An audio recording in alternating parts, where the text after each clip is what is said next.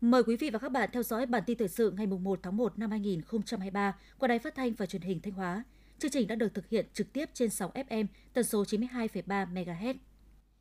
Năm 2022 là một năm đầy khó khăn thách thức đối với cộng đồng doanh nghiệp doanh nhân tỉnh Thanh Hóa. Không ít doanh nghiệp trên địa bàn tỉnh phải giải thể, tạm ngừng hoạt động, thu hẹp quy mô sản xuất kinh doanh. Tuy nhiên trong khó khăn, các doanh nghiệp đã nỗ lực biến thách thức thành cơ hội, thích ứng linh hoạt để duy trì và thúc đẩy sản xuất kinh doanh, tiếp tục có đóng góp quan trọng cho phát triển kinh tế xã hội của tỉnh. Nhờ vậy, vượt qua những khó khăn thách thức của đại dịch COVID-19, kết thúc năm 2022, tỉnh Thanh Hóa vẫn có 3.712 doanh nghiệp thành lập mới, 1.275 doanh nghiệp đăng ký quay trở lại hoạt động. Tổng doanh thu của khu vực doanh nghiệp đạt gần 487.000 tỷ đồng, tăng 25% so với cùng kỳ. Nộp ngân sách nhà nước ước đạt 13.670 tỷ đồng, tăng 36,3% so với cùng kỳ. Thưa quý vị và các bạn, trong năm 2023, tỉnh Thanh Hóa phấn đấu tốc độ tăng trưởng tổng sản phẩm trên địa bàn GDP đạt 11% trở lên, trong đó nông lâm nghiệp thủy sản tăng từ 3% trở lên, công nghiệp xây dựng tăng từ 14,2% trở lên, dịch vụ tăng từ 9,8% trở lên, thuế sản phẩm tăng từ 9,6% trở lên. Cơ cấu các ngành kinh tế có sự cân đổi phù hợp, nông lâm thủy sản chiếm 13,6%, công nghiệp xây dựng chiếm 48,9%, dịch vụ chiếm 30,8%, thuế sản phẩm chiếm 6,7%. GDP bình quân đầu người đạt 3.200 đô la Mỹ trở lên. Sản lượng lương thực giữ ở mức 1,5 triệu tấn. Tổng giá trị xuất khẩu đạt 5.500 triệu đô la Mỹ. Tổng huy động vốn đầu tư phát triển đạt 140.000 tỷ đồng. Thu ngân sách nhà nước đạt 35.340 tỷ đồng. Diện tích đất nông nghiệp được tích tụ tập trung để sản xuất nông nghiệp quy mô lớn, ứng dụng công nghệ cao tăng thêm 7.100 hecta. Số doanh nghiệp thành lập mới từ 3.000 doanh nghiệp trở lên. Tỷ lệ đô thị hóa từ 38% trở lên. Tốc độ tăng năng suất lao động xã hội từ 10% trở lên. Toàn tỉnh có thêm một huyện đạt chuẩn nông thôn mới, 17 xã đạt chuẩn nông thôn mới, 22 xã đạt chuẩn nông thôn mới nâng cao, 8 xã đạt chuẩn nông thôn mới kiểu mẫu. Từ khi được công nhận là sản phẩm ô cốp 3 sao cấp tỉnh, thương hiệu bánh cam Duyên cơ sở kinh doanh Đại Dương, xã Yên Thịnh, huyện Yên Định, tỉnh Thanh Hóa được nhiều người biết đến nên đơn hàng cũng tăng cao, nhất là vào dịp Tết Nguyên đán. Tính đến thời điểm này, bình quân một ngày, cơ sở đã cung ứng cho thị trường từ 2.000 đến 2.200 chiếc bánh, gấp 2 lần so với ngày thường. Cùng với việc đổi mới mẫu mã hàng hóa, cơ sở luôn chú trọng nâng cao chất lượng và đảm bảo an toàn vệ sinh thực phẩm, tuân thủ các tiêu chí của sản phẩm ô cốp. Với hương vị đặc biệt, chất lượng uy tín, không chỉ được ưa chuộng ở thị trường trong tỉnh, sản phẩm bánh cam duyên cũng đã được tiêu thụ tốt tại thị trường một số địa phương khác như Bắc Ninh, Bắc Giang, Hà Nội, Ninh Bình. Mới đây, Ủy ban nhân dân tỉnh Thanh Hóa có công văn về việc tăng cường công tác quản lý, kiểm tra chất lượng thuốc, đấu tranh chống thuốc giả, thuốc không rõ nguồn gốc.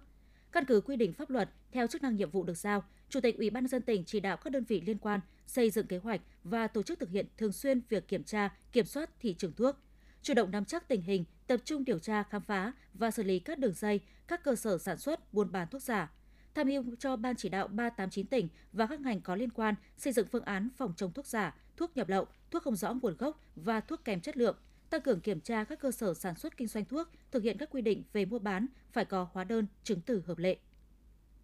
Theo Chi cục Kiểm lâm, tỉnh Thanh Hóa hiện có hơn 648.300 ha đất có rừng, trong đó có 53.000 ha rừng trọng điểm có nguy cơ cháy cao.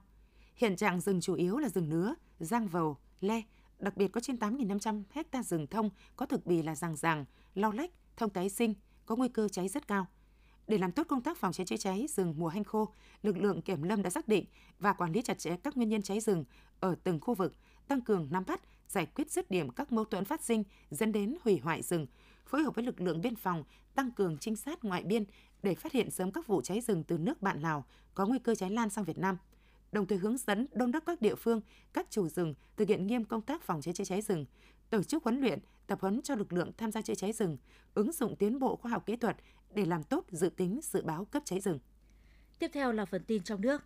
Theo số liệu Tổng cục Thống kê mới công bố, tính chung cả năm 2022, giá trị tăng thêm của ngành công nghiệp tăng 7,69% so với năm trước.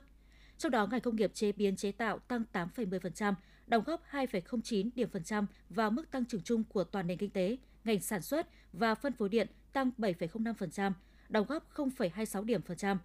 Ngành cung cấp nước, hoạt động quản lý và xử lý rác thải, nước thải tăng 7,45%, đóng góp 0,04 điểm phần trăm.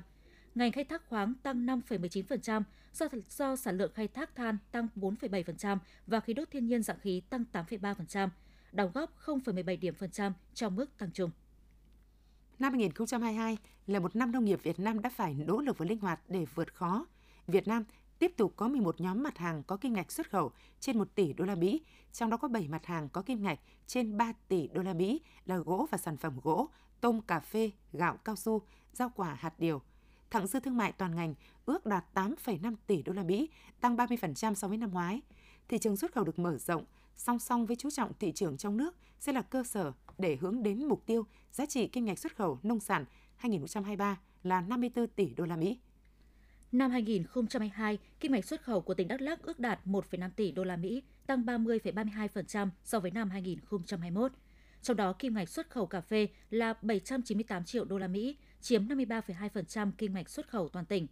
Theo đó, sản lượng cà phê xuất khẩu năm 2022 của Đắk Lắk đạt 380.000 tấn, xuất sang 64 thị trường. Trong đó, Nhật Bản tiếp tục là thị trường lớn nhất. Trong năm 2022, cà phê là mặt hàng có kim ngạch xuất khẩu cao nhất từ trước đến nay tại Đắk Lắk. Cùng với sản lượng khẩu cởi cao, lợi nhuận từ xuất khẩu cà phê cũng được cải thiện khi giá cao trong 3 tuần liên tiếp đạt hơn 50.000 đồng một cân. Trong năm qua, các điểm đến của Việt Nam nhận được nhiều đánh giá bình chọn hay giải thưởng từ những tổ chức chuyên trang uy tín. Ninh Bình trở thành đại diện của Việt Nam lọt vào danh sách 12 điểm quay phim thú vị nhất châu Á.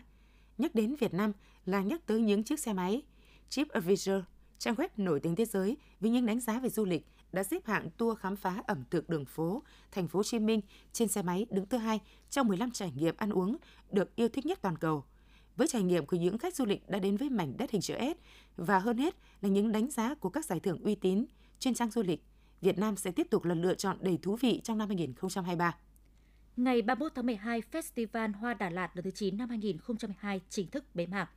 Tuy lượng khách du lịch tham quan nghỉ dưỡng không tăng đột biến như trong các kỳ festival trước, nhưng nhiều chương trình đặc sắc đã để lại ấn tượng đậm nét trong lòng du khách. Festival Hoa Đà Lạt lần thứ 9 năm 2022 diễn ra từ ngày 1 tháng 11 đến ngày 31 tháng 12 năm 2022 với 9 chương trình chính và hơn 40 chương trình hưởng ứng giải đều và trải rộng trên khắp các địa bàn của tỉnh Lâm Đồng. Dịp này, Đà Lạt Lâm Đồng thu hút được 1 triệu 850 nghìn lượt khách đến tham quan nghỉ dưỡng, trong đó có 35 nghìn lượt khách quốc tế. Phó Thủ tướng Chính phủ Lê Minh Khái vừa ký quyết định 1661 ngày 31 tháng 12 năm 2022 hỗ trợ khắc phục hậu quả thiên tai 10 tháng đầu năm 2022.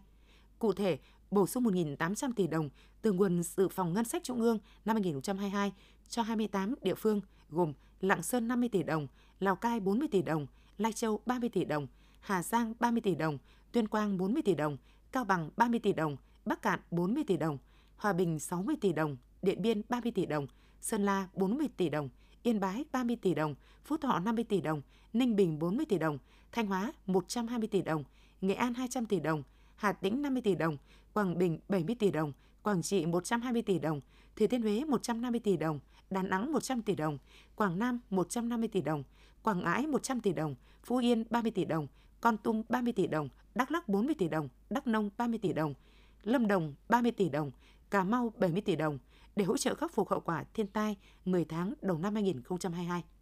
Nhằm hỗ trợ người lao động về quê đoàn viên gia đình, Vietnam Airlines tổ chức một chuyến bay khứ hồi miễn phí đưa người lao động có quê quán tại các tỉnh thành phía Bắc đang làm việc tại các tỉnh thành phía Nam về quê trong dịp Tết Nguyên đán Quý Mão năm 2023. Chuyến bay chiều đi có hành trình từ thành phố Hồ Chí Minh đi Hà Nội vào ngày 9 tháng 1 năm 2023. Các chuyến chiều về có hành trình từ Hà Nội, Vân Đồn, Hải Phòng, Thanh Hóa, Vinh đi thành phố Hồ Chí Minh từ ngày 10 đến ngày 15 tháng 2 năm 2023. Danh sách người lao động được hỗ trợ vé do các liên đoàn lao động các tỉnh thành phía Nam đề nghị trên cơ sở ưu tiên người lao động có hoàn cảnh khó khăn trải qua nhiều mùa Tết xa quê hương. Vừa qua, Bộ Giáo dục và Đào tạo đã xây dựng hệ thống cơ sở dữ liệu của 53.000 trường học từ mầm non đến phổ thông gồm trường lớp, học sinh, giáo viên. Dữ liệu bao gồm các cấu phần cơ sở thành phần như trường lớp, học sinh, giáo viên, cơ sở vật chất, tài chính. Qua đó đã gắn mã định danh và số hóa thông tin của gần 24 triệu học sinh và hơn 1,5 triệu giáo viên, nhân viên và cán bộ quản lý.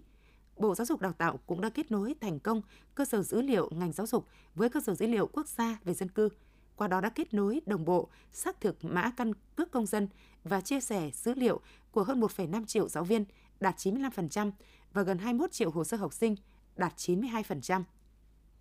Những thông tin vừa rồi cũng đã khép lại chương trình thời sự của Đài Phát thanh Truyền hình Thanh Hóa. Xin kính chào và hẹn gặp lại quý vị và các bạn trong những chương trình sau.